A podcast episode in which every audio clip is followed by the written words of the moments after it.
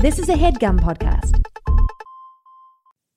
Okay, it's time to commit. 2024 is the year for prioritizing yourself.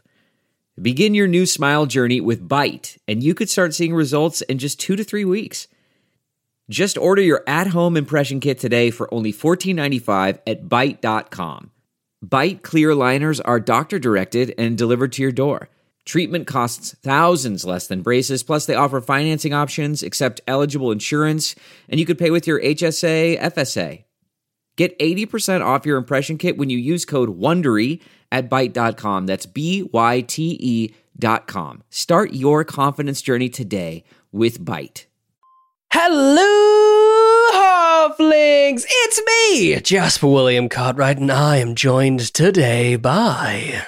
Jeremy Cobb, but Lobbin of Roxley calls me the Dread Pirate Cobberts. That the is Dread. Pirate Cobbets. That's Whoa. a great nickname. It's a phenomenal Whoa. nickname. That has to be a future.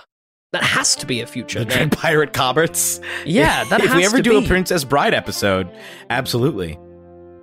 Yeah, I think we have to. Okay, Yeah. perfect. Well, Princess if I could give themed episode. inspiration, I would give Lobbin of Roxley inspiration for that one. That's like that's great. I try to shoot Kevin Costner. This is the wrong dungeon and the wrong dragon.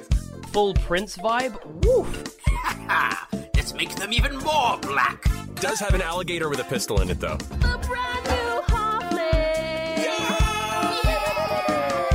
on a nat 20. My disgusting and I love it. We're about to get into something real big now. Why don't we just say? I feel like the thing we we underestimate our power.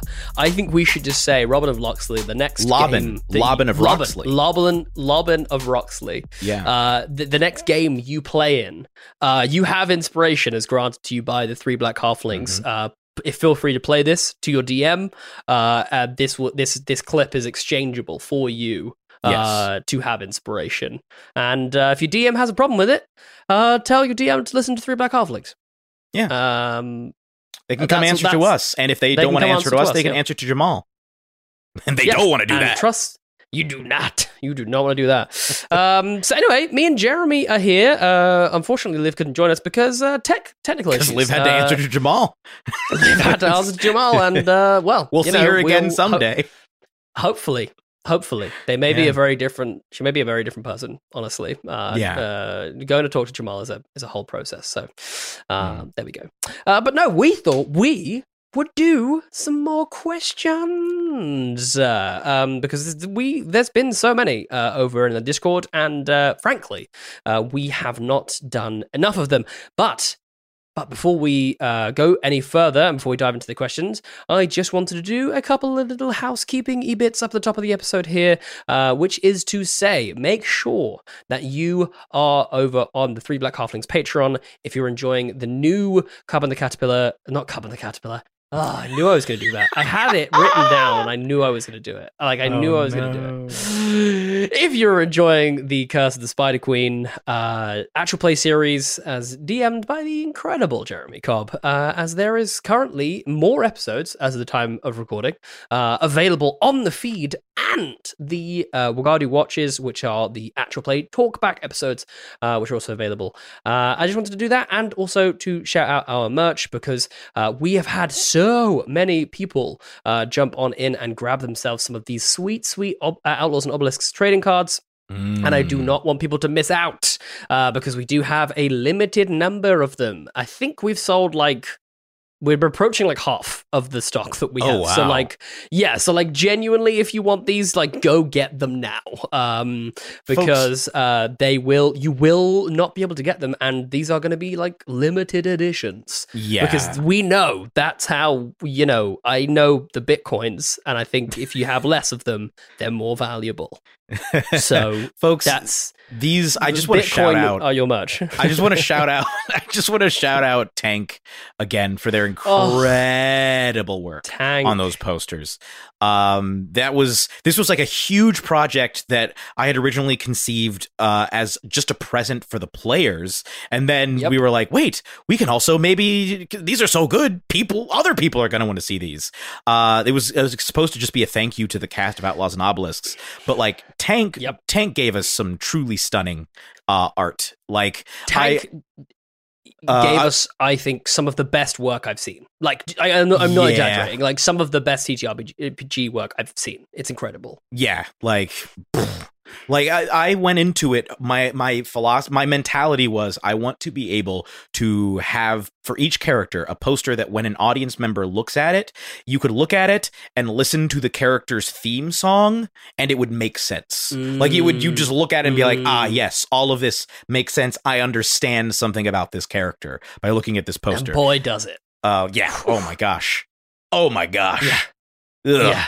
Oh, Ugh. it's so good. So, Yeah. so good. They're full of personalities, so so well executed, uh, stylistically interesting as well. Each one is in a slightly different style. They're all kind of inspired by, uh, for the most part, uh, Western posters. Some of them specific movies, uh, except for Hoosier's poster, which is more uh, inspired by. Um, oh, now I can't even remember the name, uh, the genre, um, uh, the cultivation fantasy uh, posters that we were able to find. Uh, but yeah, it's it's please boy, go, go, so go look at them and buy them. So so so so good, so so good. Um, Yes. and so uh, Jeremy, I don't know if you uh know uh this because it might have been something I stated when we did the last question uh, time with uh with uh, Liv, uh, but uh, have a question. Oh no, we did. I'm sure we've done the, one of this. We ask each other a question at the end. Uh, Hmm, so we yes. do some of the questions and then we have a question ready. So just think of a question.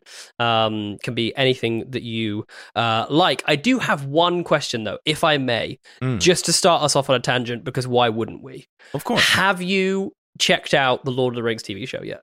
Yes, I tweeted about it uh, the other day. As of, I mean, look, I'll be honest. I saw the tweet. I I knew you watched it, so I just that's the reason, that's the reason just- it's good, dude. It's really, really Bro, good.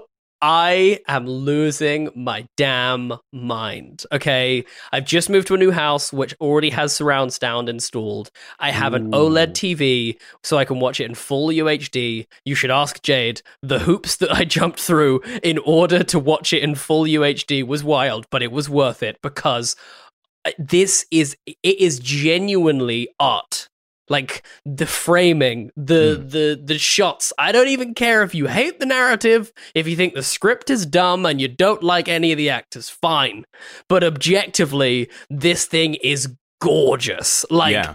go- like st- every this i didn't know what a billion pounds looked like because I couldn't conceive of a number so big. I now know what it looks like. It looks like this Mm. show. I can believe they spent a billion pounds on this thing because it looks phenomenal. Honestly, I think it looks better than the Hobbit movies, especially the first one, where they Oh were my trying to do the yeah, 60 FPS thing. Hundred percent. Certainly, in terms of the the the the makeup, like the Hmm. Yeah. orcs in this Oh. look so much better than the CGI Oh, orcs that they had to use in the Hobbit. So much, and also I think um, I would go as far to say that like I think they've done a really genuinely good job with uh, kind of re uh, writing a lot, like you know reworking some of the slightly stickier tropes that we've display- explained a lot on this. Just in Mhm. terms of design, I'm not talking about anything else. That's a conversation definitely for another time in terms of you know working with Tolkien's work and stuff. But just even from the design, like I think the orcs look much more like nondescript, not black. Mm-hmm. you know what I mean? Like um, they don't all have Cockney accents, um, which helps.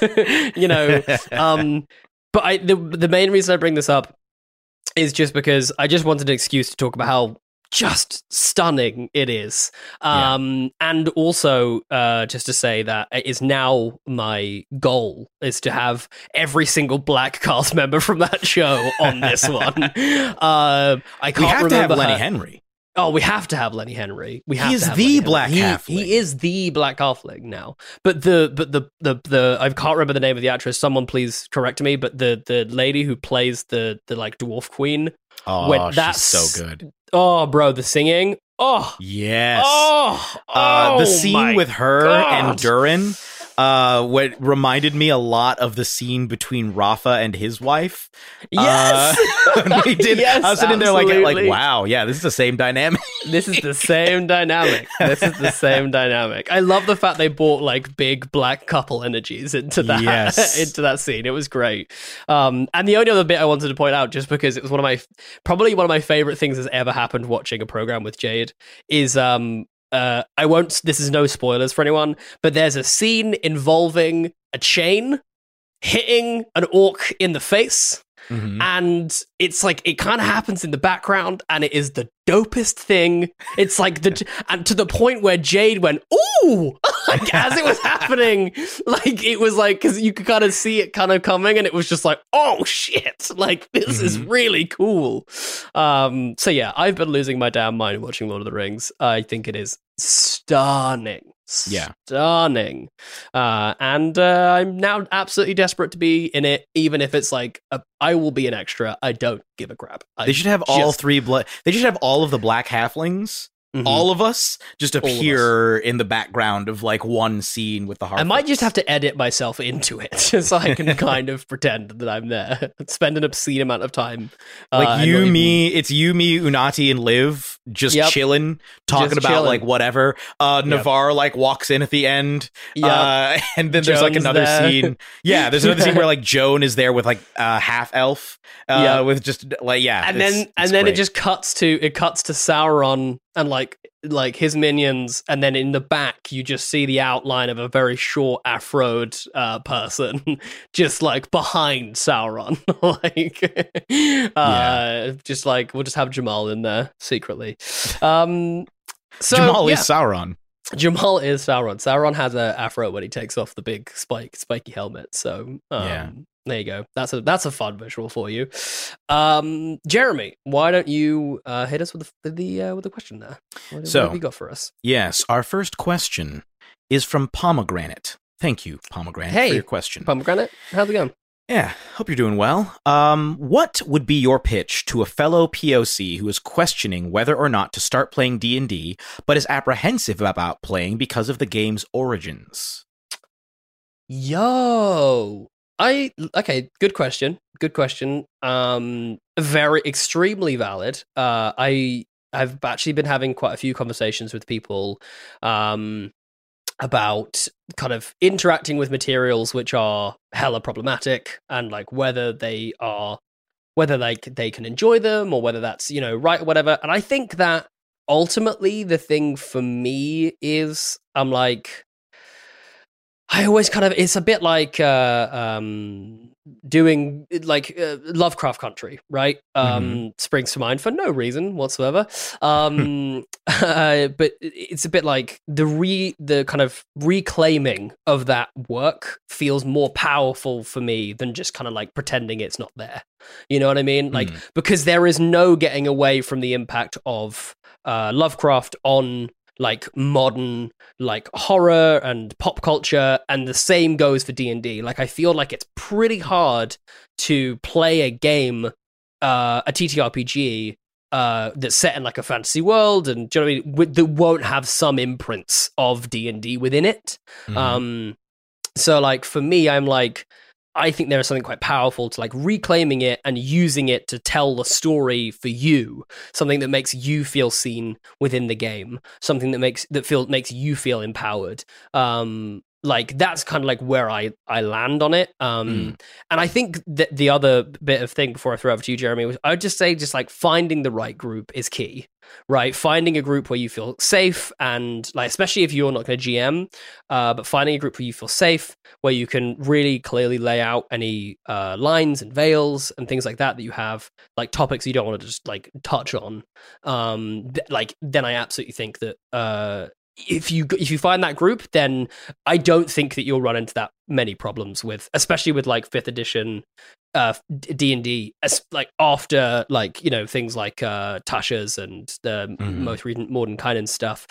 I, like I said, I think I think it, it gets rid of a, a lot of the legacy stuff that might give you give you the ick uh, when you're starting out. So uh, yeah, uh, reclaim, find a good group, and use all of the new uh, stuff that's been given out. That's what that's that's my long-winded answer.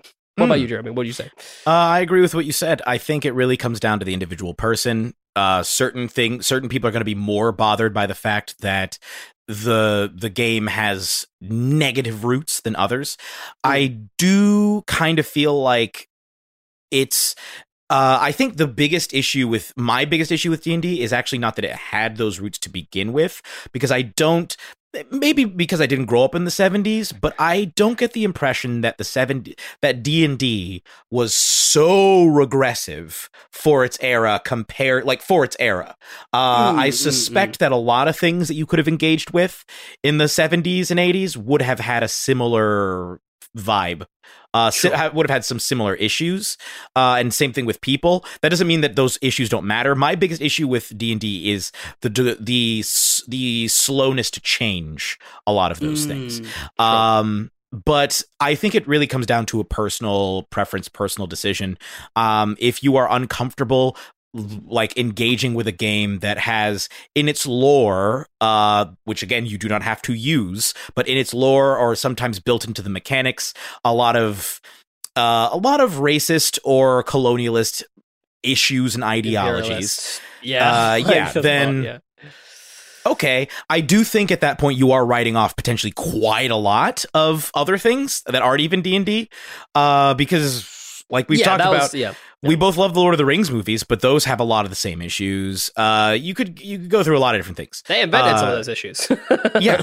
Uh, you could go through a lot of different things. That doesn't mean that uh, you have like obviously it's each person to their own. Uh, but yes, I think it's like I, I think there is something to be said for uh, reclaiming those things and, and being like, hey, I'm specifically going to intentionally run a game that subverts those things, or just saying, hey, I like the framework and idea of the game uh, Mm. divorced from all of the other stuff that I don't like, and I'm just going to run the game with the stuff that I want in it, and and throw out the stuff that I don't want.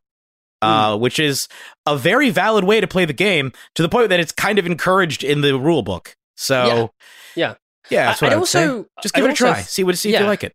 I'd also throw out that maybe there is a uh if you're listening to this show uh as you are uh and asking this question um I would suspect that you probably have already come up against like m- you've already heard of or have seen or whatever most of the kind of like really dodgy stuff. Do you know what I mean? Mhm. and have already like talked to it through or or spoken about it or you know what I mean like heard an opinion or whatever of it so like I don't think there's going to be like a whole lot that's going to like surprise you or like be like super triggering if that's what I'm saying like if you've listened to the show if you are engaging with this conversation I feel like you're probably you've probably heard a lot of the worst of it if that makes sense Mhm. um and like so so therefore like i just say you know uh, just to throw it out is that like y- you probably won't find anything that you're gonna be like oh no what? Like you know what i mean? Like Mhm. you'll probably be okay like looking through the book and stuff and be like oh yeah i kind of knew that was in here or i knew that was in here. And do you know what i mean? Because you you know ingested some of their stuff so uh Yeah. just just to throw that out as well I Yeah, I think uh, so. I guess the short answer would be, or at least for me, my pitch is: Hey, look, I really enjoy playing this game. There's some aspects about its history and about the way that some people play the game that I personally don't like, but I don't include those things, and we don't have to worry about them. Mm. Yeah. and that's what that's what that would be my pitch. And Hell it's if if that bothers, if the fact that the game has been associated with those things really really bothers somebody, then yeah, there's probably other games that there that would be better suited for that person. heck yeah go play Wanderhome i love that game I, Yeah, that it's, game's uh, great. Just, just looking at the book Go play is why I Paradox. Perfect.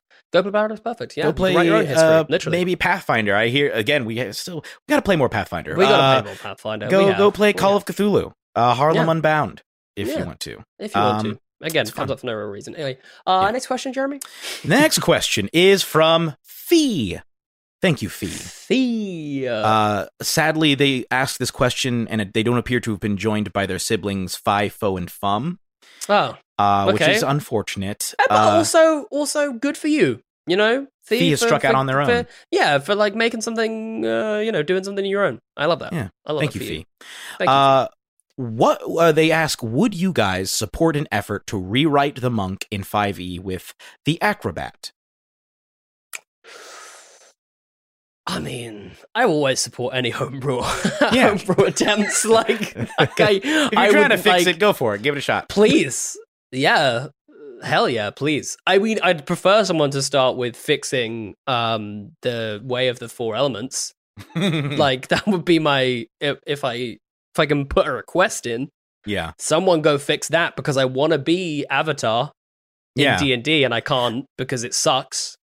Well, I really think I think that they're specifically referring to the the uh, Orientalist aspects of the Ah. class. I think that's kind of what they mean. The, the v- just real crappy Orientalist stuff. Yeah, yeah, yeah, sure. So making it Uh. less uh, about like kind of faith and uh, and all of that kind of weirdness, which you should go and check out. By the way, our episode with uh, James Mendes Hodes because uh, Yeah. James uh, says it. Uh, We far did more two. I. We did. We two, did we did them. It was a lot to dig into. Yeah. It was a lot. It was to a dig long into. Yeah. but a It lot of fun, and it, was, very good. It was a lot of really yeah, really it was good. great. It was fantastic. Um, yeah, I, yeah, absolutely. Yes is my answer to this. I don't even need to expand. Just yes. Yeah, make it less it. shitty, please. uh, go take a look at the pugilist. Um, we are Mm. using the pugilist in our current season of uh, Tales of Wagadu the Curse of the Spider Queen. It is a really really cool uh, class that. It, it's like a strength, more like rough and ready version of the monk, uh, but Mhm. also in some ways, in terms of the subclasses at least, very creative. Uh, and you could easily like meet a lot of the same. You could scratch a lot of the same itches that you get with the Mm. monk with this particular class. Uh, so yeah, I, and it even has some of the same abilities. So I highly recommend checking out the. I highly recommend checking out uh the the pugilist. But yes, I think both of our answer is yeah. Uh, Yeah, the monk needs needs some fixing. Yes. Needs some fixing. It really does. It really does. Um, Next so, question. Yes, next question. So this one is from Mrs. Mankey, a very frequent presence on the Discord. Thank you, Mrs. Mankey. Mrs. Mankey asks, "What is one change that you want from Wizards of the Coast in regards to D&D? It doesn't have to be a big change. Maybe it's a minor one, like allowing Kenku to speak, or more grungs. Shout out to Chen, the resident grung lover. Uh, Chen Chen's actual name on our Discord now is Chen Frog Emoji Resident Grung Lover, and I'm looking into adding a Discord role that is just Frog Squad, and Chen is the only member.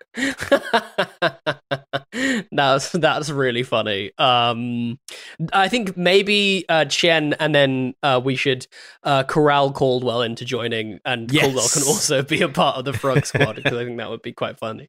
Um, uh, do you want to do you want to go first on this one? Yeah. Um, Uh, my it's the same drum I've been beaten I think, for a while now. Uh, hire people of color and other other minority groups, uh, and put them in positions of power where they can actually make decisions. Uh, and Yes. remove some if that requires you to remove one or two of the people who are at the top. I mean, I I'm ain't gonna they'll get into fine. stuff, but based on what I've heard about some of the people at the top, maybe one or two of them should be removed and should have been removed a while ago. Uh, we are, we're not talking about that right now, but the the uh, I I think that's the answer. I think that's that would solve so Yeah. many other knock on problems. It would. It really would solve any. Uh, I will throw because I that was literally like my thing as well. I'll throw in a mechanical one, um, uh, like a mechanical change, just something that I would like uh to have. Um, I would. What would I like? I would probably like to have more. No, I was gonna literally. I was gonna say more, uh, uh, like draconic races, but then I was like, oh, we had Fizban's. That was the whole. That was the whole Fizban's thing. great. Um, mechanically. I met the guy who was the leader on Fizban's. I don't think he was there for cool. you, James Wyatt. He was at D and D in a castle. I don't Oh, think he was there. No, I don't. know he wasn't. Yeah, I don't. No. Th- I didn't even know when I met him that he worked for Wizards of the Coast. I realized it during a conversation during which I said I was complaining about exactly what I just said. And both the other people in the conversation started acting very strangely. Uh, and, I all was like, started looking at this one guy. Yeah, and then he eventually casually mentioned having done work with Wizards of the Coast, and I was like, oh, well, that's kind of Oh. awkward. But he's Okay. super nice guy, and he was like one of the lead. I think he was the lead guy on Fizban's.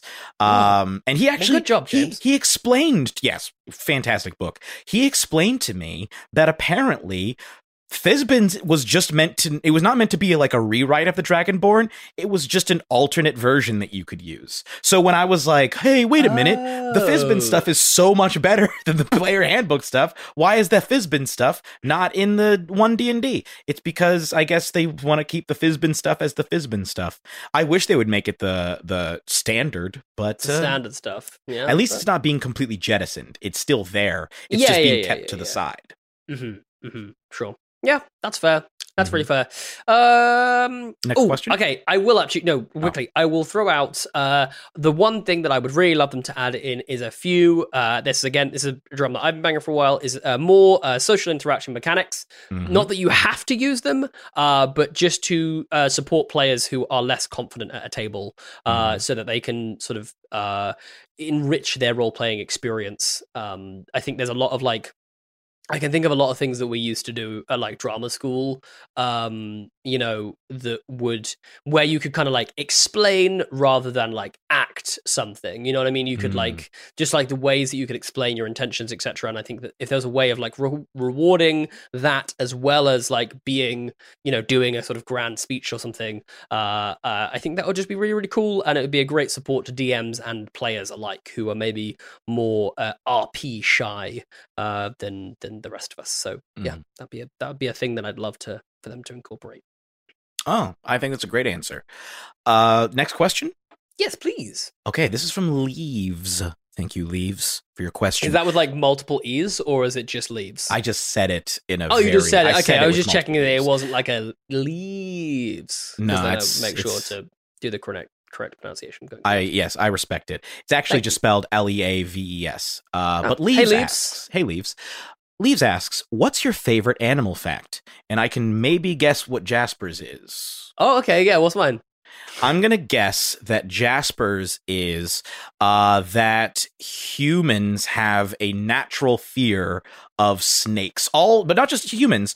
All primates have a natural fear of snakes that appears to be evolutionarily adapted for because they, our ancestors, were hunted by snakes, and this is proven by the fact that the only, and this is like you can take a baby primate of any species and and show a snake or snake-like creature to it, and they will usually have a fearful response.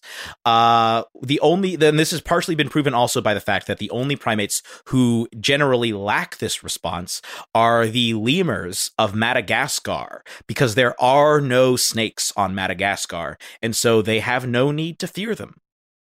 Is that Uh, that is absolutely correct. Uh, I was like racking my brains, like, what is my favorite thing? And as soon as you start speaking, I was like, yep, that's it. I love that. I love that fact because it proves the fact that uh, my uh, fear of snakes is, uh, uh, well, you know, I was born with it. You know what I mean? I, I'm a primate. What can I do? Um, I know one of your favorites, but I don't know if it's one that you'd pick. Hmm. Um, What's the one that you were thinking? The one that I was thinking is the way that uh, the peregrine falcon likes to uh, uh, Oh, take yeah. out its prey.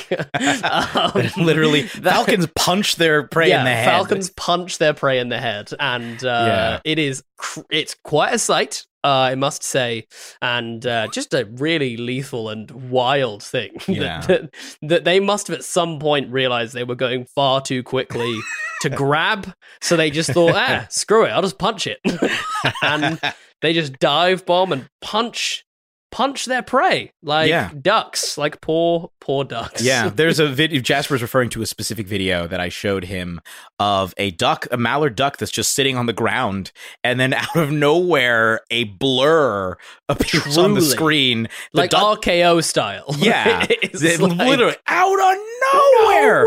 This the duck goes tumbling and then just flails for a while. And if you zoom in, or not zoom in, sorry, slow it down really, really slow, you can barely see that the blur is actually a peregrine falcon that flies in and basically punches the duck's head off. Uh, it's just like, it's- whoa. whoa! It's a lot. Surprisingly it's, gruesome. It's it's yeah, it's it's a lot. But anyway, uh, uh, that is actually not my favorite animal fact. hit me. I will say there's uh, there are probably several that I like more, but here is one that I like more. Um, I think Corvid intelligence is extremely interesting, and the, the basically the, what I'm saying is uh, Corvids, which are uh, crows, ravens, blue jays, magpies, rooks uh, are all among the most intelligent of animals. Period. Uh, they are crows, magpies, and ravens. Yes, and jackdaws as well. Mhm. Uh, crows, ravens, and ja- uh, ja- I know crows, ravens, and magpies all can imitate human speech, uh, very, very well, uh, unnervingly well. But the thing that I that I find really, really interesting, uh, most interesting about it, is that they appear to be able to communicate full like elements of culture to each other. Uh, there was an experiment done on at a I believe it was at a university campus where they had uh certain they had a large population of I think crows and they would th- there were a couple of uh, test subjects who wore very specific outfits and a big like specific mask that they had and they would walk out and carry uh the corpses of dead crows Oof. And the crows would see them walk by carrying dead crows.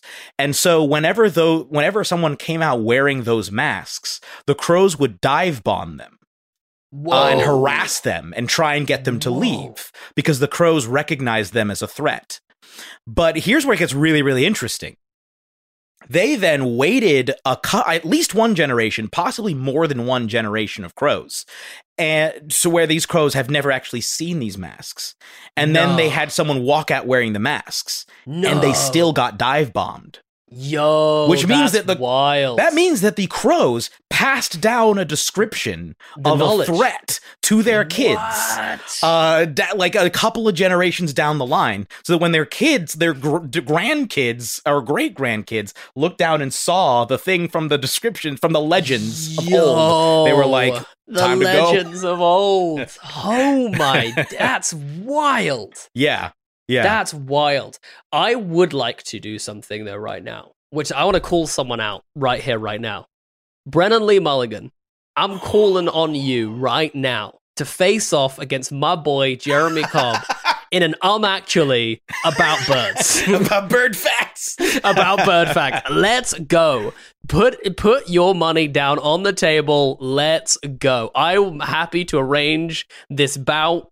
I will I will contact Trap. We will we have to make this happen. we will, I met somebody who's on the uh, at D and D Castle. I met somebody who has recently joined the I'm actually writing staff. We got to make this happen. oh my Uh, god! Yes, we have to make this happen. to- Bird facts. Fly bird facts. Let's go. bird facts. I'm I, actually like just for this, just for, I'm I'm going out there in November. I will harass them, but then let's go. I'm ready Yeah. to do this. Let's do Uh, it. Absolutely incredible. Calling you out, Mulligan. We're call we're calling Mulligan out because Yeah. I think that my Or boy can- Lee Mulligan. can- I'm calling Lee you out, Lee Mulligan. Mulligan. uh, I reckon my boy can top you for bird facts. So let's go. Let's go. Bring Next it question. on. Uh, it'll be the bird brain. I'm actually. Uh, so this is from Sev two nineteen. Sev two nineteen. What's Sev two nineteen. Yeah. Uh, much better than Sev two eighteen. Here's the question. two eighteen sucks. Yeah, screw that guy. Uh, that guy. who, alive or dead, fictional or real, would you invite to play a TTRPG at your ideal slash fantasy table? Whoa! I th- did we do? I feel like we've done this question with actual people. Am I right? I think we have. Uh, a we might have. episode. We might have. Yeah, like if you Because I'm could play with sure one we person, who would it be? like Obama or something. like, I remember at least me and Nati definitely picked Obama. So I'm wondering whether we should do fantasy people yeah, like fictional I, characters. That's fictional characters because I just think I can think of like a ton of people like, and I can also think of a ton that I wouldn't invite as well. Like, um, which I think is also Yes. kind of fun because I immediately I don't know why the first person that came into my head, it, partly because actually I was just watching some the other day. I was introducing Jade to Dragon Ball Z, and I was imagining Goku. Uh, oh, no. but then I was like, Goku would be a barbarian because he'd be he is way too dumb to play anything else because Goku is thick. Let's be Mhm. real. He is not a smart. You know what I mean? He Yeah. doesn't. He. I don't think he'd do well with having He's a a ton of spells to worry about. Yeah, full himbo. My problem then is is if he does get frustrated at any point or too into character, he may go Saiyan and fuck up the table. Mm. and the room and everyone sat around it. Like Yeah. I do think so what I'm saying is but he'd bring I you think back. we Yeah, he definitely would. But it would take him a while It, you know what I mean? It's a whole process. Mhm. Um, so what I'm saying is, is that when picking your table, Jeremy, you need to consider your own safety as Yes. a part of this, yes. because no Batman uh, villains, for example. that's what I'm saying. The Joker would be terrible. Yes. it would be a terrible person to just sit around a table with, generally, let alone playing D and D with. you know, from Dragon Ball Z, who else would be awful? Mm. Roshi. oh, Oh. gosh, yeah, yeah. Ugh. The Yeah. the horniest bard. so so horny and so inappropriate just all the time Yeah, like I feel like, like- he would harass the other players. It wouldn't Yeah, even yeah, just be like, Haha, he, Roshi's mm, being a little it creep. wouldn't be fun It'd be like, oh, he's straight up a problem. however do you know who from dragon ball z i am going to take for my table right now you know i'm taking piccolo you know Oh. piccolo's Oh, coming in as my my edgy my edge lord rogue Yeah. No Like, question. Who grows like a heart of gold? Yeah absolutely piccolo is Yeah, there DBZ Piccolo- era Piccolo, like mid to late DBZ Yeah, era yeah, Piccolo, yeah, yeah, yeah, not. Dragon Ball era Piccolo, like not King thing is, Piccolo. you know, you know, Piccolo has turned up with fucking good snacks as well. Like a well, he can make food, 100%. can't he? Yeah, I think he can literally make sure He food, can, so- yeah. But I think even outside of that, I think Piccolo is the kind. He'd be like, "Cool, we're friends." Now. I feel like when you're in with Piccolo, you're Mm. in. You know what I mean? So like, I think he'd be bringing some good snacks to the table and some great. I just love to see him play the real edgy rogue, just real, you know, like uh broody. Mhm. You know, doesn't talk much, but when he does, everyone's like, "Oh shit! Oh, Yeah. that was good. Oh, that was good." You know what I mean? Yeah, like So- at first he's like, "This game is stupid," and then by the end of it, he's like so dramatically into it. Yeah, yeah, yeah. yeah, everybody's yeah, like crying at the table. Yeah, everyone's absolutely weeping, and Yeah. he's using some of his magic to dance lights across the table. Yeah, Piccolo's in. Piccolo's in. Yeah, uh, I Um, completely agree. You got one to add? Uh, ooh, I'm ah, I'm trying to think. So I'm trying to think. Do I want somebody who would be a great dungeon master, or do I want somebody who would just be, I think, like a great person to have at the table? I You know think you've got to play. I think you've got to play in this. I think d- DMing for these fictional characters would be a nightmare. I'm gonna pick two people because I think they kind of serve the same function. okay. Uh, okay. I'm gonna pick Superman. I'm gonna pick the MCU version of Captain America. I think Ooh, I think either one of those guys would just be ideal because they're super nice. Yep. They're yep, yep. super nice, but they're also Mhm. like really enthusiastic. But they're not going to take it too far. They're going to be like the kinds of people. They're the kind of player you always want. Like, yeah. you know, yeah. they're very willing to assume a leadership position, but I don't know that they would be But they like wouldn't overstep. I exactly Yeah, yeah, exactly yeah, they're like hey let's work together and do this we can Mhm. do it you know Mhm. and they're gonna make for some they're gonna be committed like i think i yeah i would love to see either one of those people play because the, the level of compassion and then depending on which version of superman he's also maybe like a super genius so you have like a the nicest super genius Yeah, playing a paladin probably, uh, Yeah. which would be great. uh, Yeah. having a super genius play a paladin that would be dope. That would be dope. So yeah, Yeah. okay, okay, I like that a lot. Um, failing I'm- that peter parker would be very cool because he's Peter very Parker funny be- and smart Yes, I was going to say Peter Parker would definitely be uh, in with a shout. I think, I mean, just to stick with the MCU for a minute, Scarlet Witch would be so dope just because she could make stuff like actually happen with like the minis. Mhm. Do you know what I mean? Like, I'm thinking we could literally have like a battle sequence with our minis happening in front of us. Mhm. That's kind of cool. that would be extremely cool That would But be also- extremely cool. Also, I would be afraid of what would happen if, like, if her character's family was threatened. I because all logic would go out of the window completely according Yeah. to MCU writers. I um what I would say is that I'm willing to trade that off for dope visuals whilst I'm like to see You're my to mini trade off your continued existence. Yeah. like, the- but but to see my mini do like a terrible reference, but you know, like the chess pieces in Harry Potter when Oh, they like yeah. come alive, like to Yeah. see my mini when I like I describe, you know, what my character does. See my mini then like run up and like decapitate a fit like a spider or something and chop all its legs off, and then that just happens in front of me, but like in a mini form or Oh, Yu-Gi-Oh.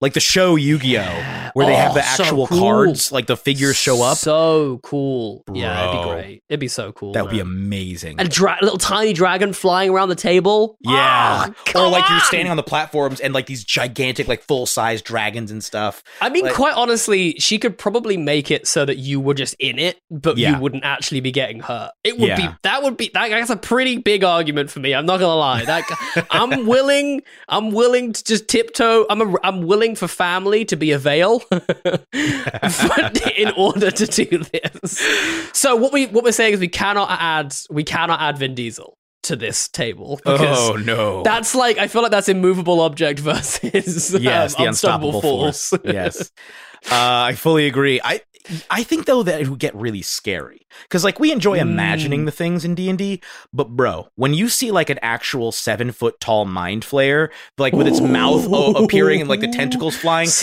you snacking one of your friend's carnage, brains. Yeah. Yeah. Imagine, Yeah. imagine like some of the scenes that we did in Outlaws and Obelisks. Except, even if you know they can't hurt you, Seeing it's like Nevitt. alien isolation. yeah, exactly. Seeing Nevitt would be like, like, just like whoa. oh god. Or Budge's whole flashback. I think what it would have to be, I think what it'd have to be, so Scarlet Witch, I think would have to be the DM, and it would have to be like, she's really gonna like ease us in. You know what I mean? Yeah. We're gonna start off in like a full Wanderhome situation where you're just in a oh, fantasy great. land, and it's like lovely. And then I think like we very calmly. Appro- So okay, so what I'm saying is, okay, I've nearly got my table. I think the last one that I need is some sort of therapist just to check in with everyone because we're going to be doing a very intensive game. Um, so I'm trying to think who would make maybe from a fantasy uh or like whatever who would make a good therapist. That's what I'm going to mull over now. Maybe when you throw out another one, Okay. who's going to be my fantasy therapist? This headgum podcast is brought to you by Auraframes. That is right. Uh, from grandmothers to new mothers, aunts, even the friends of your life, every mom loves an Auraframe. Holy shit, even aunts? Yes, especially aunts. Oh, wow. Because it was named the best digital photo frame by Wirecutter and selected as one of Oprah's favorite things. I mean, these Aura frames are guaranteed to bring joy to moms of all ages. I believe it. You have an Aura frame, don't you? Yes, I actually more than believe it. I know it. Uh, I've got one for my mom, my mother in law, my grandmother in law, And dare I say, your aunt? and dare you say, my aunt and my aunt in law. Everyone's got one. Everyone loves them. I mean, Mother's Day is right around the corner, and there's no better gift than a digital photo frame. You give them the frame, it's got preloaded pictures in there, and you know what? You can update it with an app, so every time you take a new picture of a sweet little uh, person or place or thing in your life, it gets automatically sent to that frame. Exactly. And right now, Aura has a great deal for Mother's Day. Listeners can save on the perfect gift by visiting auraframes.com to get $30 off plus free shipping on their best selling frame. Holy smokes. Excellent deal. Yeah, that's A U R A frames.com. You use the code HEADGUM at checkout to save. Headgum. Nice. Yes, HEADGUM. It's easy to set up. It's loved by everybody, including Oprah, including your aunt. Mhm. So do check them out. That's A U R A frames.com. Use code HEADGUM at checkout to save. Damn right. And terms and conditions apply, of course. Of course. Thanks again to Aura. That's not just the sound of that first sip of Morning Joe. It's the sound of someone shopping for a car on Carvana from the comfort of home. That's a good blend. It's time to take it easy, like answering some easy questions to get pre qualified for a car in minutes. Talk about starting the morning right. Just like customizing your terms so your car fits your budget. Mm-mm-mm. Visit Carvana.com or download the app to experience car shopping the way it should be convenient, comfortable. Ah. Uh, here is the next question. Then I will move on to the next question while you think that out. Is that Okay, cool? okay, let's do it. Let's do All it. right, cool. it. Yeah, so yeah, the next yeah. question is from Seamoose. Thank you, Seamoose. Uh, Seamoose. Hello, halflings. Thank you for creating such a wonderful podcast and amazing community. Thank you, Aw. Seamoose, for being a part of it. Wow, Thank you. Thank you. Yeah, thank Appreciate you you, so much. Seamoose. that's uh, that's incredibly kind of you, and I'm uh, thank you. This is awesome. Yeah. Comment more if you feel up to it. Um, I recently had to deal with a permanent, or I recently nearly had to deal with a permanent character death. What is a character that you've made, PC or NPC, whose death hit you the hardest? And what tips would you have for dealing with the deaths of characters? Whoa, lovely, lovely question. Well, I guess what what tips do you have first of all for dealing with it? Okay, so for dealing with it, uh, there's two. I'm gonna give two tips: one for DM, one for player. Which is uh, actually probably the same tip, which is give that player space. Mhm. Like uh, DMs, please, for the love of God, just get rid of the rule book as written, and give your player as much time as they need to like cap this moment. You know what I mean? Mm-hmm. It is Send people invest. Yeah, yeah, yeah. People invest so much time and energy and effort into their characters, and it is something that people look forward to like all day and like all week and whatever. And I just think there is nothing worse than than the idea of like it uh, being really unsatisfying and really unceremonious and very unepic. The whole point of this is that everyone wants to go out like Boromir. Everyone wants to be like, oh, like every. Do you know what I mean? Make it Yeah. as cool as possible and let the player really go ham on how it happens. Um, even if it means a bit of shenanigans, you know, like obviously they most likely they're going to be knocked out, they're going to be prone, Mm-hmm. whatever.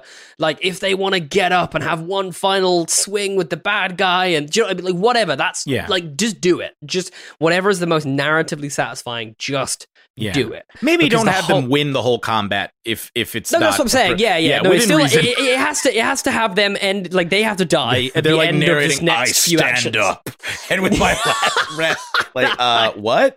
and I one hit them, and they are dead now, And and it's I'm fine. Wait, no. but th- yeah, well, what I'm saying is like, Yeah. if they want to get up, have a swing, it misses, and the bad guy, you know, gets the dagger underneath the ribs of my character, and I, do you know what I Mm-hmm. mean? So like, dope, like so dope. Let it happen, uh, and then players just try not to because it can be very easy to do so. Try not to like step on the moment with your plans to bring them back because I've seen this happen a few times where like the players try to have their moment and all the other players are like oh who's got diamonds who's got di- give me the, show me the diamonds Yeah, show me like, the "Yeah, diamonds fine, you know we'll 'em everyone, everyone's going everyone's going blood diamond like uh do you see the diamond you know what I mean like it's like whoa just give them Bling damn- bang! Uh, do you see the just diamond? yelling bling bang for some over and over and over. Bling bang. Uh, so yeah, don't go full. Don't go full blood.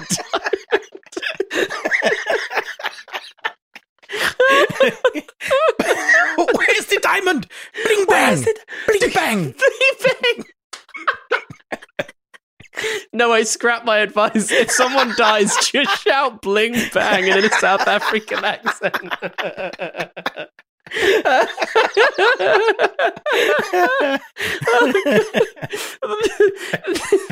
This is why we need a third person on the show because someone needs to talk right now instead of us laughing.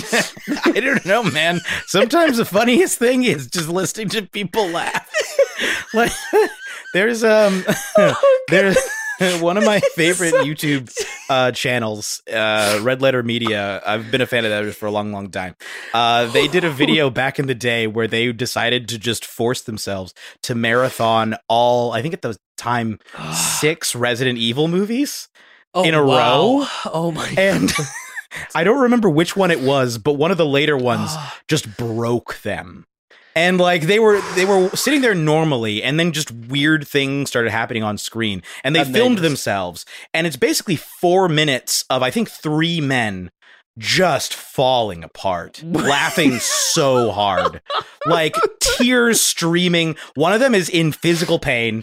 Uh they're like they do, it makes like what's happening is ridiculous. Sure, it's a stupid scene, but their reactions take it to a whole A the whole joy that they're Yeah, yeah. experiencing uh, takes it to a whole new level. I think we've we've we've gotten close to that a couple times. I seem to remember the Oliver Twist reaction. we were like, I was the- the got to really a struggling. or two? Was that one? like that was re- I was struggling. we no no it wasn't. It, do you remember it was like the modern Oliver Twist like trailer thing. Do you, not remember we watched like and we wa- we like did like a live react to the trailer. I remember we were like we were struggling for the rest of that episode. That was funny. That was very funny. um, that's one that jumps to my mind. yeah. Um, But no, I think, uh, oh man, but no, uh, sorry. The reason I was laughing so hard as well is I was imagining every like major PC death that I've like listened to in an actual play, but then just like Leonardo a DiCaprio's random- there, like bling bang, bling bang. like, uh, like I'm just thinking of like an episode of D20. I won't say which one. you know which one I mean. Everyone is like, everyone is sobbing. he's like, you you look at such and such, like in the afterlife. The afterlife scene that's so poignant.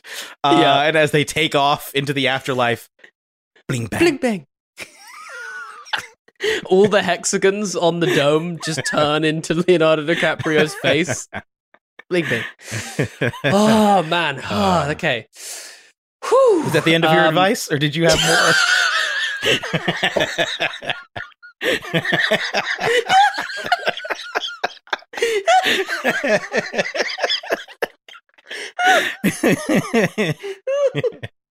Oh no, I'm just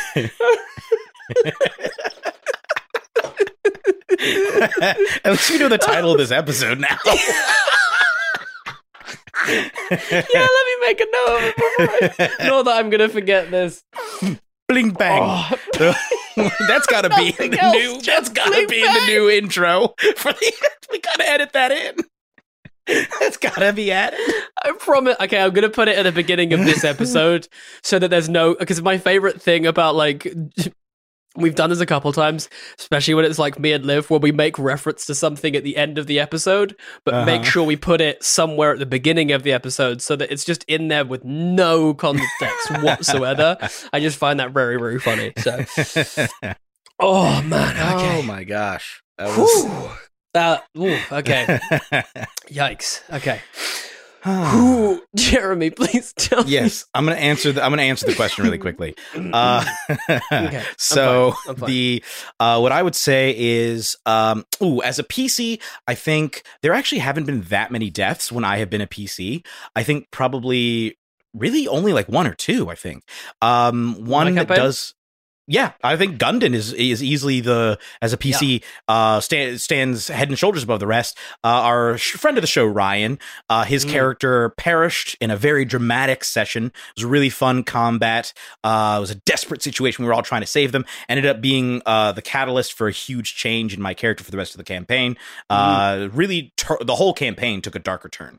Uh, it was part Yeah. of the whole campaign, I think, taking a darker swing on the whole. Um, and I thought it was, uh, yeah, that was a great moment. Um, And, I just, was- it just, yeah, if go I can piggyback off the back, just into just like a little bit of advice, is just like don't be afraid of it.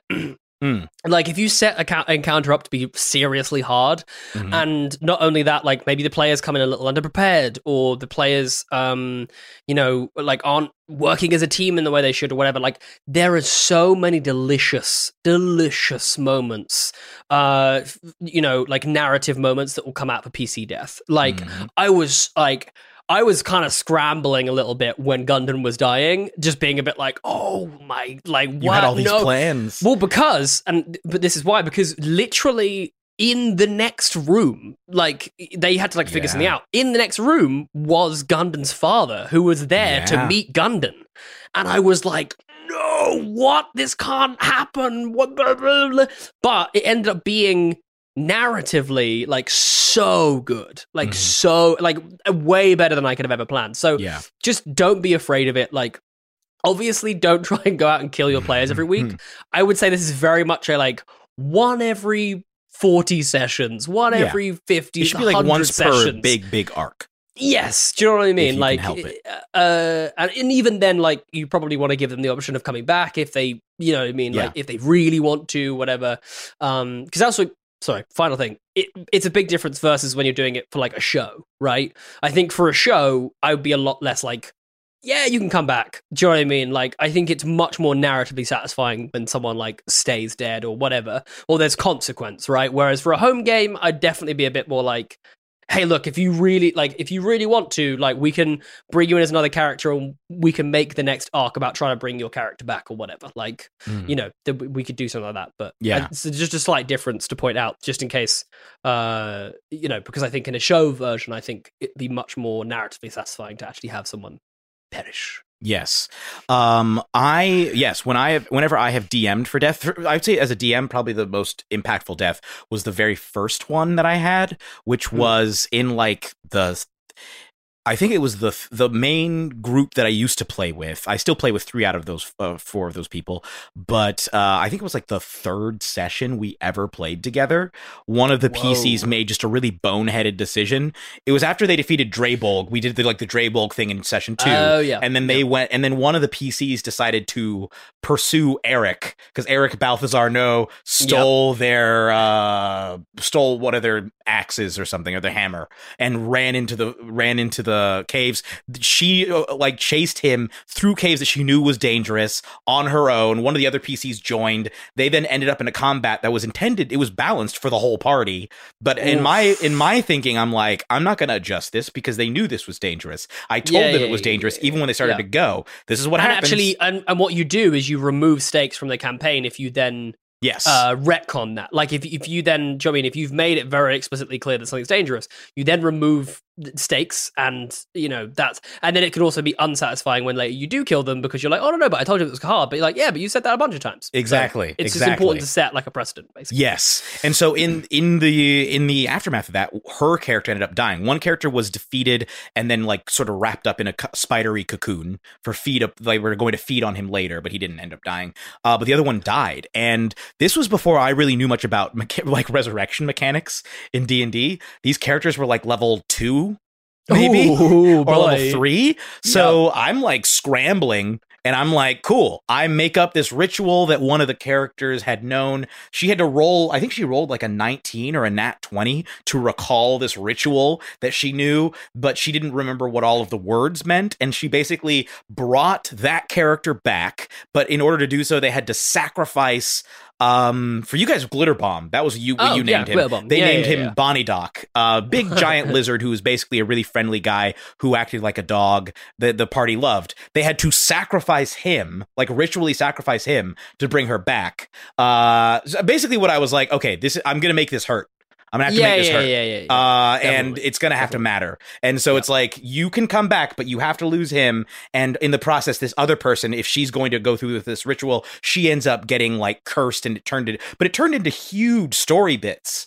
Like it, it had a Mm. huge impact on the rest of the campaign. And so I was actually very pleased with how it turned out. And I think that since then, I've always tried to have deaths matter like on, on a story Yes. level beyond just like the Yeah. emotional thing it's like when that person dies it continues to come back either there's like a quest to bring them back or when they come back they come back with changes uh Mhm, there's something mhm. about them that's different now having died um or like maybe it's an npc who dies but other npcs loved that npc and so that will Mhm. influence the pc's further relationships with those npcs like there's it, it's uh it's a gold mine story wise and i think uh ev- absolutely i completely agree with everything jasper said about how to handle the emotions of it in the moment uh you should also have talked to your players ahead of time just to make sure everybody's okay with player death or character death Yes, because that definitely can be a line uh, for sure. Yes. Like that can absolutely be a line. So, yes so um, yeah yeah, i think i great. think we've we've pretty much yeah we've, we've yeah, I think we covered that pretty well. we've blinged Yeah. the bang out of that question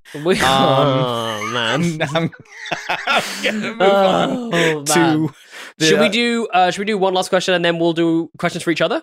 Uh, we How can get. I can see two. There are two of these that we can You've get got two? because these are very Do- quick. The Okay, first one is a sweet, let's do question it. for me, uh, which is from I believe it's Why are you so hot? uh yes it is. Uh no, it's JJTZ or Z four two two four. Uh, saying I have an important question. Can we have Clem be the Tashin, Atasha slash Fizban slash Xanathar of the Utarum book, like the eventual Utarum source book? So it's all written from Clem's perspective. Uh, it, I will tell you right now, if it's not Clem, it'll be Jimaz Al Bond. Uh. Yeah, or but probably not Camel, because it would all be about Hey, Tovo. It'll all be about. Tovo. Hey, yeah, exactly. It'll just be the Tovo book. um, do you know what's actually hilarious? I could absolutely imagine Clem saying "bling bang."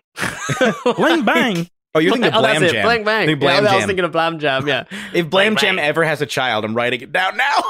if Blam Jam ever has a child, the child will be named Bling Bang.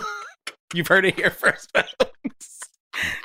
Here's my son. I'm I'm going to ensure that we keep creating Outlaws and Obelisks seasons until we meet I'm, I'm making a note of it right now. Uh, I have a Absolutely I have a series of notes. Uh, one of them, uh, I have one of them is that Clem's family canonically lives under an obelisk, and I can't remember where I got that from.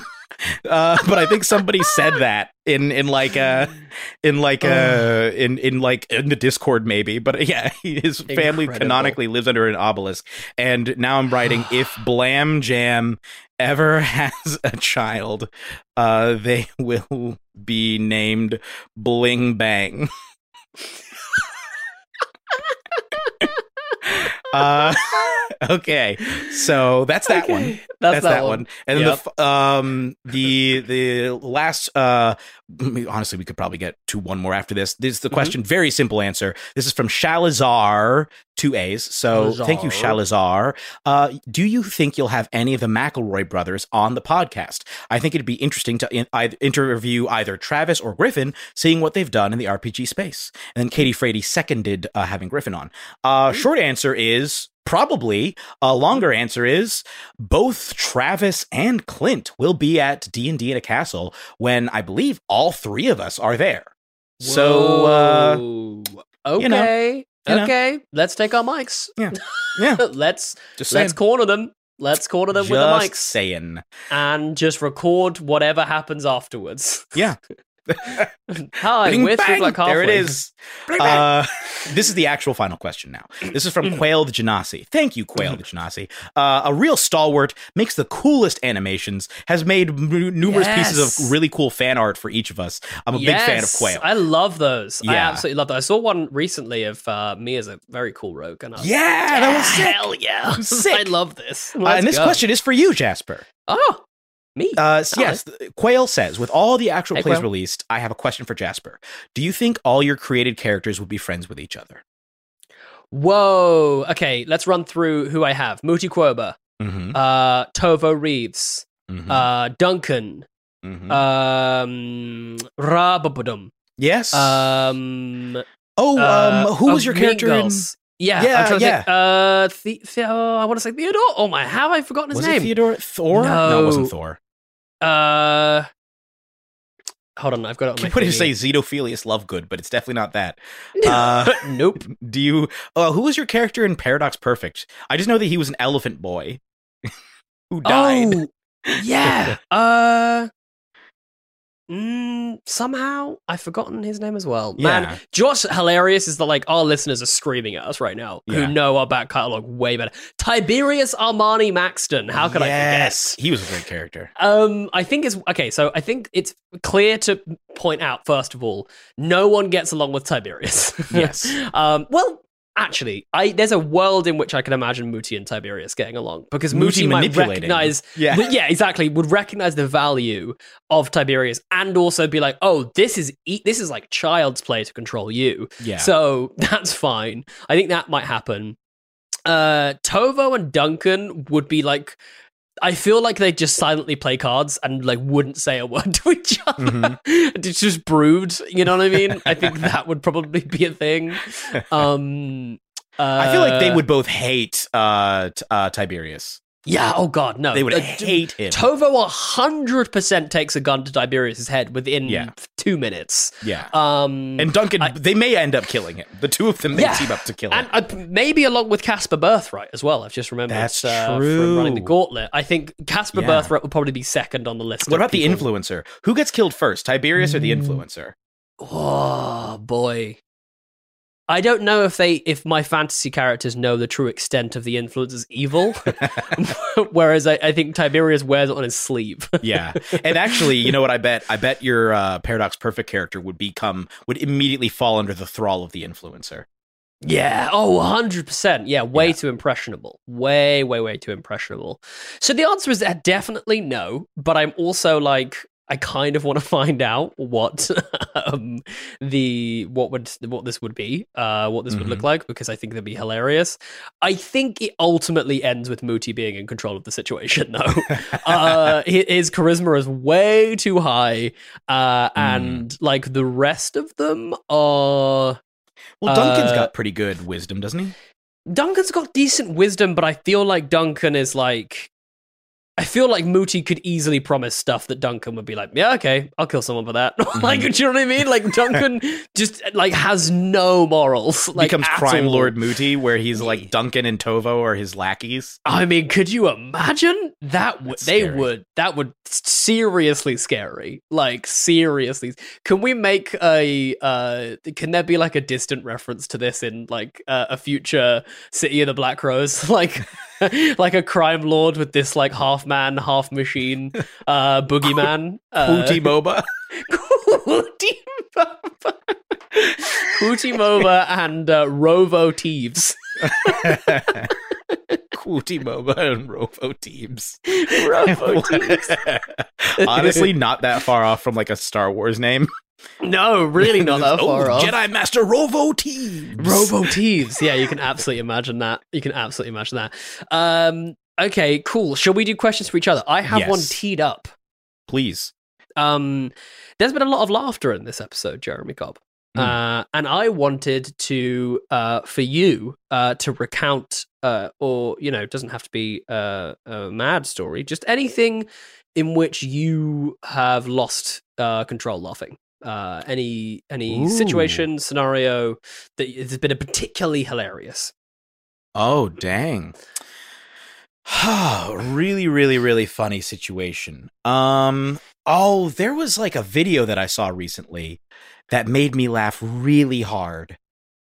I, oh, what was it? I need to look this up because this, I remember this, I remember like watching it and just being like, I mean, if we're gonna go there, I mean, I've got to shout out the the meme that I sent through into the group. uh, which, which for anyone who hasn't seen it is uh, Lord of the Rings: Return of the Kang, Yeah. and uh, it's got all. It, basically, someone on Twitter said, "If they're mad now, wait until we make this." And it's all black characters edited onto the face of the Lord of the Rings poster, and that got me spinning. I was laughing a lot. I just remembered. I just remembered what it was. Uh, it was. I mean, probably a lot of people have heard about this one. Uh, the Reddit, uh, the Reddit post. Uh, was it today I fucked up? Yes, it was. It was today I fucked up. Uh, the Reddit post that recently went viral and made the news, where this guy was like, "Hey, uh, back when I was learning how to have sex, I made a playlist of songs uh, that to try and help because I heard that playing music during lovemaking would help improve your skills. And Sure. so okay, well, improved. when I first started, I wasn't very good. Uh, But I made this playlist, and I've been using this playlist for years, and it immediately saw results, and I loved it. And then my girlfriend of two years just recently told me that my favorite song, the one that I usually finish to, she absolutely hates. She hates it, and she's hated it the whole time. And she's asked me not to use it anymore, and I was like, but. I think it's a great, like, it's perfect for this. I really love it. And it was, you know, really felt taken aback and hurt. And then he was like, okay. And he took it out of the playlist. But then when he, the last time they were having sex, he started thrusting in rhythm to the music. And then she asked him to stop because she recognized the rhythm. And Jasper, I- I see that you have not heard this. So I'm going to. I'm going to send you. The, I'm going to send you the song. For those of you who have not heard of this and don't mind, this is this the song itself has no sexual content. So if you're worried about that, uh, if for those of you who are, interested in what the song is, the name of the song is Seabat, as in C B A T, by Hudson Mohawke. I'm sending you the link to it right now, Jasper. Throw that on. And I, I want to live react. Okay, In fact, we we'll, in fact, don't pause it at first. Pause it at first. yeah, yeah, We'll well, play let's it get through the together. ad. Just get through the Uh, ad. Here yeah, pause it and it. then let me know when you're ready, and we'll count down and play it together, and so that anyone else who wants to can experience it along with us. Okay, here we go. Right. Yep. All right. I paused. All right. Uh, we're starting. We're pressing play in three, two, one, go.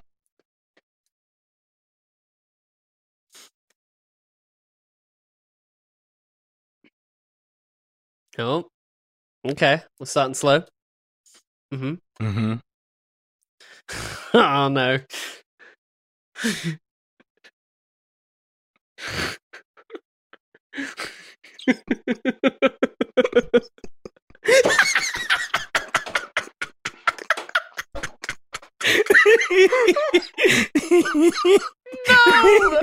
No, no. It's so repetitive as well. I can absolutely, I can. Sorry, I want to state publicly. I know where she's coming from. This song is horrible.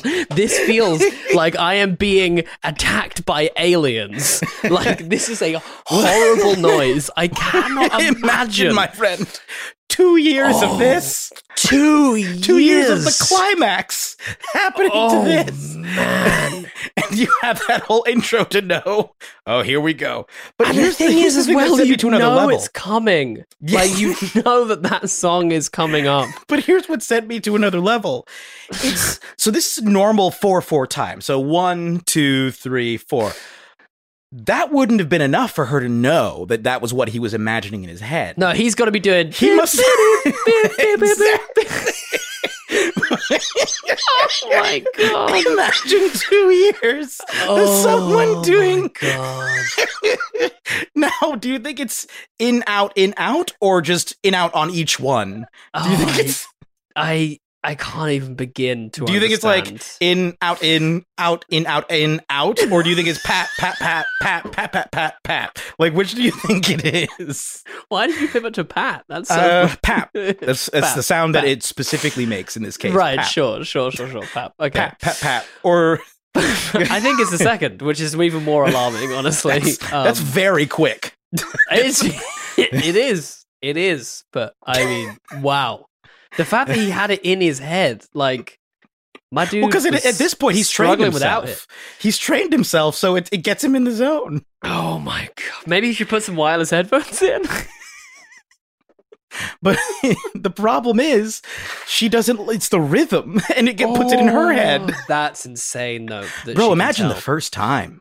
Mm. Like, you're Man, I'd dating stop. I'd be like, "What the hell are you doing? what the hell? What the hell is the song? No, what? No, what? What is this? It sounds. Do you know what it sounds like? It sounds like someone's remixed the asthmatic turtle. the turtle, the turtle, well, the turtle orgasming. Yeah. Well, yeah. well, there, yeah. Well, there you go. Ah, ah, It's awful. Awful. Yeah, it did not have awful. five million views before that post. That is the funniest thing. That's even what's even funnier as well is the fact that, that wasn't even a popular song before this this all happened. Like Yes. he found this obscure song, Yes. this horrible and obscure song, and, and he loves the sounded song. sexy. But bro, not only that, the story took off so much that she found out that he had posted it and broke up with him, Oh yeah, and her whole that's fair. family knew about it too. Yeah, that's fair. Yeah, okay. Well, you done goofed. There you go. You played yourself. Apparently, But- this was track 13 because there's one of the comments says, We made it, boys. The journey was horrible, loud, and confusing, but here we are. Track 13 of this nightmare. Shout out to that warrior of a GF. thirteen. Wow, Mm-hmm. endurance. Fair. Yeah. Thirteen. Decent. The, the the number the was 180,000 uh likes this comment. A moment of silence for that poor woman suffering 2 years of this. Jeez, man. Th- What's wild is she suffered through two years of this, but it was him telling the story that pushed her over the edge.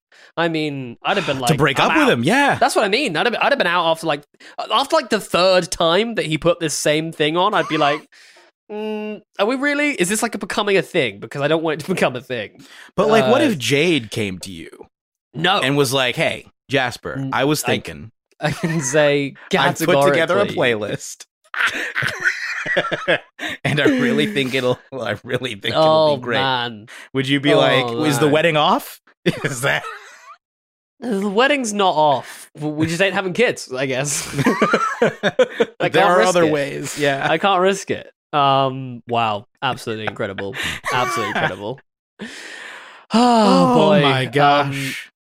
just to say very quickly that uh, my you'll be pleased to know that my the, the the memory that I was thinking of also involves a French accent uh, and Ah, someone yes. doing a French accent. Ah, uh, yes. uh, as a very quickly, my mum basically, uh, we got lost in France once, and my mum uh, got out of the car to ask a French man for directions to the Flanders fields because we were trying to find the war graves. And uh, my mum did the most English thing that I've ever known her to do, which is instead of um, trying to speak actual French, she spoke in a French accent. And she went, uh, Could you show me the way to the war graves, uh, the Flanders field? And I was sat in the car. Uh, and the thing that was the funniest, we were laughing and cringing and whatever in the moment, but then afterwards she got back in the car, and I'm not kidding, she had no recollection that she had done it. Like she did not, and I was like, truly an incredible uh, lack of self awareness, and it was uh, so so incredibly funny. Anyway, your question to bring us home after what is the most horrific of sexual interludes. Um, I just Yeah. that song is. I feel like it's burnt onto my brain uh, now. Uh, yikes! Horrible. But please, I, I will be sending this song to Johnny as inspiration for the next uh, theme music for whatever setting we produce. I I will. We've been talking about doing a sci-fi setting. yes. now I'm now I now I kind of want him to sample this. just put just a little nod in there. Just a little nod to this in there. the ending of it, I don't know if he made it to the end of the song, but it ends with like a like the wow, so it just does the same limpest thing, ending. but just tapers out. Well, horrible. yeah, but like what an e- you you wanted to end with a bang, not like just a the saddest. Well, he did. Well, yeah, there you go. Know, Anyway, um, Hmm. my question for you, Jasper. Ooh, um, okay. Uh, if if you're able to answer this question, because this could be a difficult one to answer. Uh-oh. Uh, I know that you are, of course, a professional actor. Uh, Yes. uh, but you also have done, uh, I know, some amateur directing, and you've done some assistant, I think, professional ass- Yes. assistant directing uh, Yes. in a professional context. Mhm. Which do you prefer? Uh, which do you prefer, acting or directing? Is do you have a preference, and does it vary uh, depending on whether you are in a play or something that is filmed? Yes, uh, you actually nailed. Uh, pretty much like you, you were halfway to my answer already. Mm. I much, much, much prefer acting on stage. I hate directing for stage. Um, uh, Why? bec- uh, so the, okay, so I love acting on stage because you get the immediate. Uh, there's the immediate connection with the audience. You get that kind of feedback, that atmosphere. It builds. You have the freedom to uh, to explore, create new moments, uh, to um just to be in a moment with another actor um you know really it's i find it to be a much more immersive experience. Uh directing on stage i find incredibly frustrating because I, like it's just not the medium for me as a director because I am a very very visual person Mhm. and uh, I will like to, I, I I I when the last time I directed something I got really kind of hung up on creating these kind of uh, you know kind of the way that we balance the stage the kind of visual Mm. uh, kind of uh, kind of representations of characters in scenes the, The the, mise en scène, stand yes yeah um Yeah. Uh, and like where props would be placed and how they'd be placed and like it's not like it's not like the best way to direct i don't think for st- theater I, I don't i don't think theater should be so prescribed but it, it like it's just the way i naturally work Mm. uh, and then i would watch it and you know my actors would be doing an incredible job but i couldn't enjoy it because they'd be standing in the wrong place and i'd be like Yeah. "Ah!" Yeah. um so that's partly why and then it's pretty much the exact flip uh, for for the directing. Uh, I I I definitely enjoy uh, acting. I like I enjoy acting all the time, of course, uh, but I find acting for sc- for screen really tough. It's a real muscle that I have to like like you know practice and flex. Like if i if i get a job on screen i i'm going to classes beforehand. I'm do you know what i mean? Not that i i try to go to classes anyway but just i'm trying to like really refresh the muscle get myself back into the swing of it. Mm. um because i think it's just tough. Like I mad respect to sc- on-screen actors because Mhm. there's a lot to deal with. Um, you're sat around for most of the day, not doing Yep. anything. You are You have to get you know, up super got- early most of the time. You've got to get up ridiculously early. You've got camera shoved in your face. You're in makeup for like 14 hours. Uh, Mhm. like, as in, like, you're in the makeup for 14 hours. Sometimes you're literally getting makeup done for 14 hours. Yeah. Um, you know, uh, I just think it's a, it's, it's a real, it's a really tough, it's a tough gig. Um, but you know, it's still, obviously, it's still enjoyable. You're still getting to act. Whereas directing, I love so much because I'm like, I literally get to do uh, the visual stuff. I get to pick out every Mm. single uh, element of the screen, and if I don't like something, I can change the framing. I can move things around, and I can see what I'm getting. Right? I can literally see. I'm like, bam, that's what I. That's the final piece. That's the piece of the puzzle that I'm getting there, and it's not like uh, uh, that's kind of what it's going to be. You know what I mean? Um, and I'm saying this because obviously I have not yet directed anything with the budget of like you know a decent budget where I could put CGI stuff in.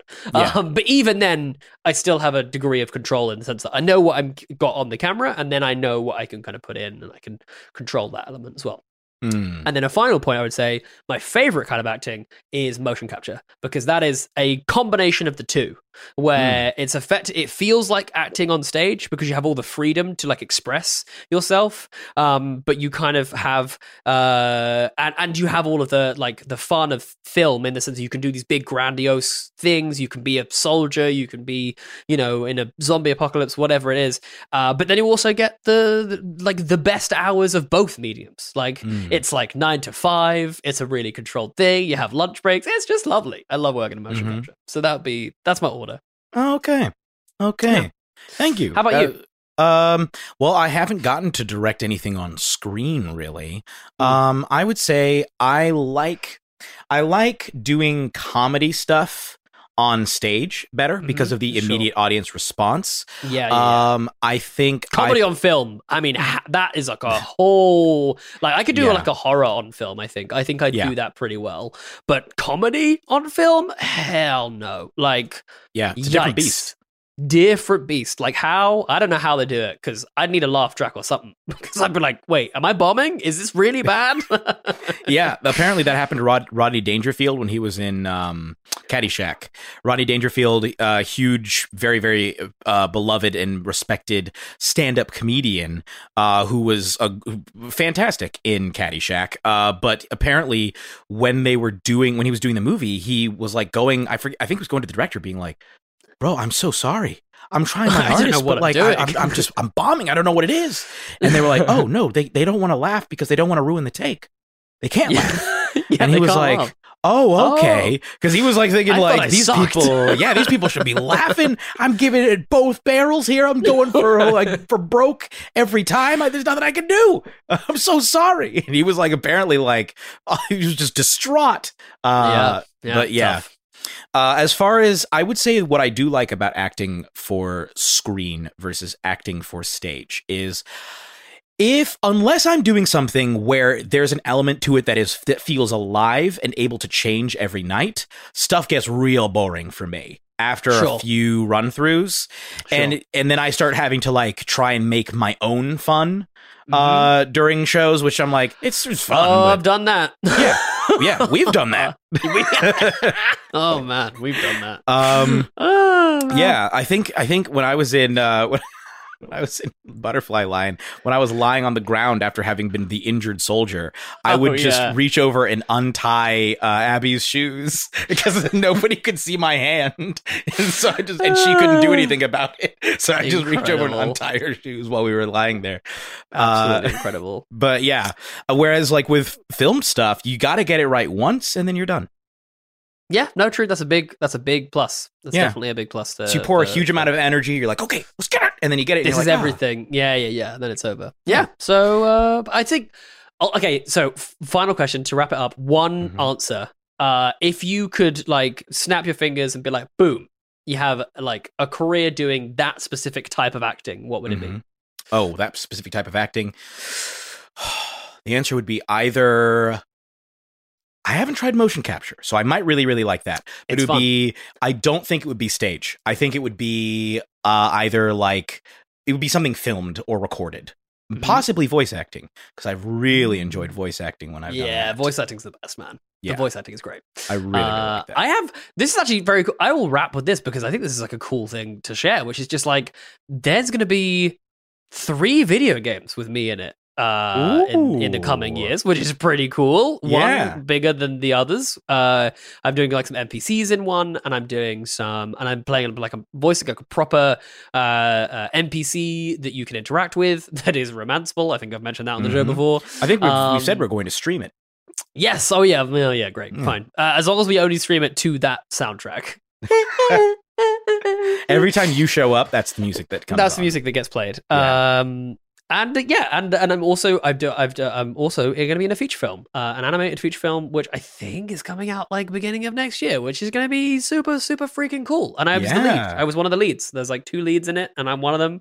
And I'm so freaking stoked to to to check that out because I ha- it's so weird. I haven't I've done so many VO projects this year, and I haven't actually heard Seen or seen anything Yeah. yeah, because they take ages because you're effectively coming in at pre-production, like Mhm. when you're doing like VO stuff.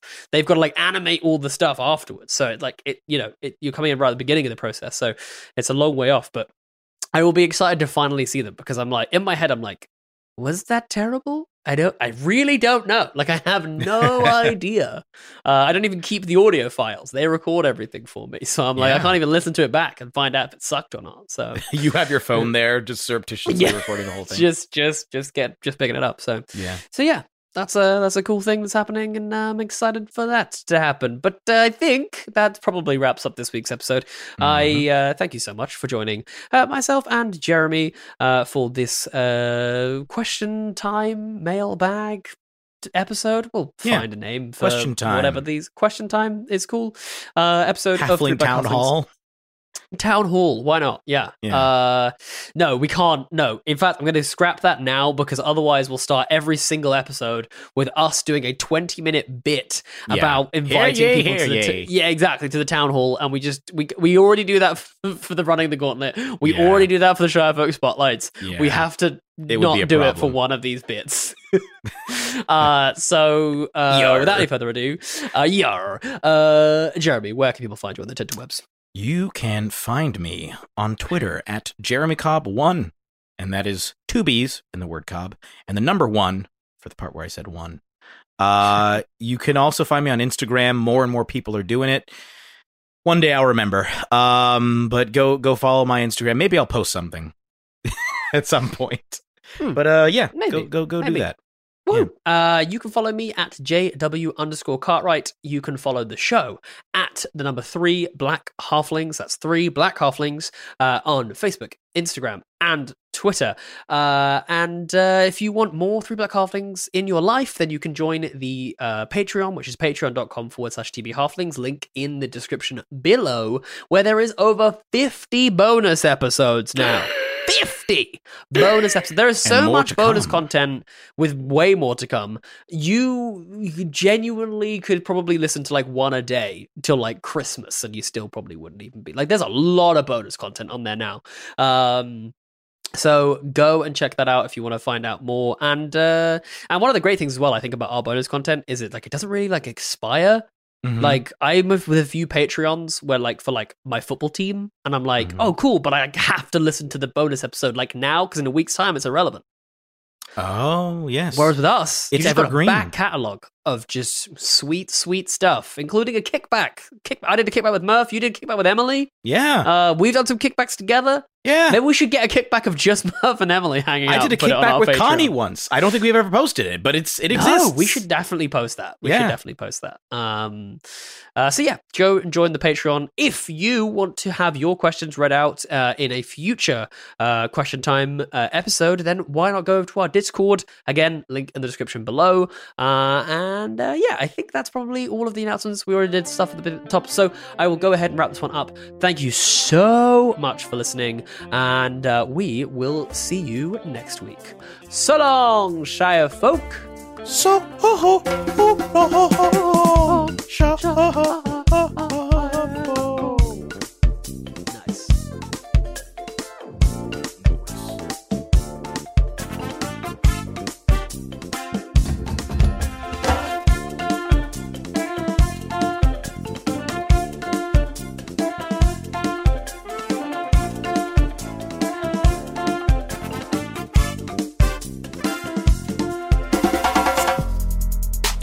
Hello, halflings. It is your boy, Jay Cobb here, with a Patreon patron shout out. Get ready, folks, because we got a pile of names to get through. Uh, thank you up front to all of you. This is amazing that all of you have chosen to help us. And we're going to start with Nate Zabinski. Thank you, Nate. Ashley Litton. Thank you, Ashley. Josh Yeri, or maybe Yuri. Thank you, Josh. Nick AF. You really are Nick AF. Thank you. Terrence Herman. Thank you, Terrence. Steve Herrera. Much appreciated. Jake. Just Jake. Thank you, Jake. Rin Lord. Mm, my favorite Lord. Drucifer. What a name. Thank you, Drucifer. A queer little owl bear. Is there any better kind of owl bear? Oh, Lachlan Top. Thank you, Lachlan. And Niall Hammond. Much appreciated, Niall. Christian. Just Christian. Thank you, Christian. And Maggie. Thank you, Maggie. Lady Taco. That feels suggestive. Thank you, Lady Taco. Zachary Michael. Thank you, Zachary. And Taylor Lovelace. Of course, Taylor. I don't know you, but thank you. Tiago Philippe. Or maybe Felipe. Thank you, Tiago. Much appreciated. Zoe Foster. Thank you, Zoe. Sophia Todd. Mm, thank you, Sophia. Catherine Shugru dos Santos. Or maybe Shugrue. I'm not sure because the dos Santos sounds like it's of Latin descent, but Shugrue doesn't seem like it necessarily is. I, I might be wrong about that. Regardless, thank you, Catherine. Heather Thompson. Thank you, Heather. Michael Parker. Thank you, Michael. Pat Swoboda, or maybe Svoboda. I'm not sure, but thank you, Pat. Taniqua P. Thank you, Taniqua. Clayton Richards. I see you, Clayton. Thank you. Alejandro Howell Ramirez. Thank you, Alejandro. Natasha Brown Butler. Oh, thank you, Natasha. Claire Poor. Thank you, Claire. Victoria Beck. Much appreciated, Victoria. Elon Sloan. Thank you, Elon. The best Elon, if I do say so myself. Juju. Thank you, Juju. Danny Allen. Thank you, Denny. Mo Rincone. I'm guessing it's Rincone, although it could be Rincon or maybe Rinsone. I'm not sure, but thank you, Mo. Ashley McCartney. Thank you, Ashley. Alex Pugh. Thank you, Ashley. Or, I just said Ashley twice. I'm sorry, Ashley. I meant Alex, but also thank you to Ashley. And thank you to Alex. And thank you to Catherine Flaumer. I'm guessing the P is silent, so I'm going with Flaumer. Or maybe Flomer. I'm not sure, but thank you, Catherine. James Paul McNeil. Thank you, James. Tyler F. Thank you, Tyler. Just Ash. Well, we don't need any more than Just Ash. Thank you, Just Ash. Evan Bruner. Thank you, Evan. Julia Diepiernik. Oh my gosh, I just said your name wrong. It's, uh, I'm guessing it's uh, or Dieperink or maybe Deeperink. I'm not sure, but thank you, Julia. Thank you to Dana B. Thank you very much, Dana. Bethany Davis, much appreciated, Bethany. KM Bly, you the bomb, KM. And finally, Krista Hendrickson. Thank you so much, Krista Hendrickson. Much appreciated. That is that this concludes the Patreon patron shoutouts for today. Thank you all so very much. We literally could not do this without you. So long, Shire folk. Or rather, pip pip patrons. All right, I'm done now. Thank you. That was a headgum podcast.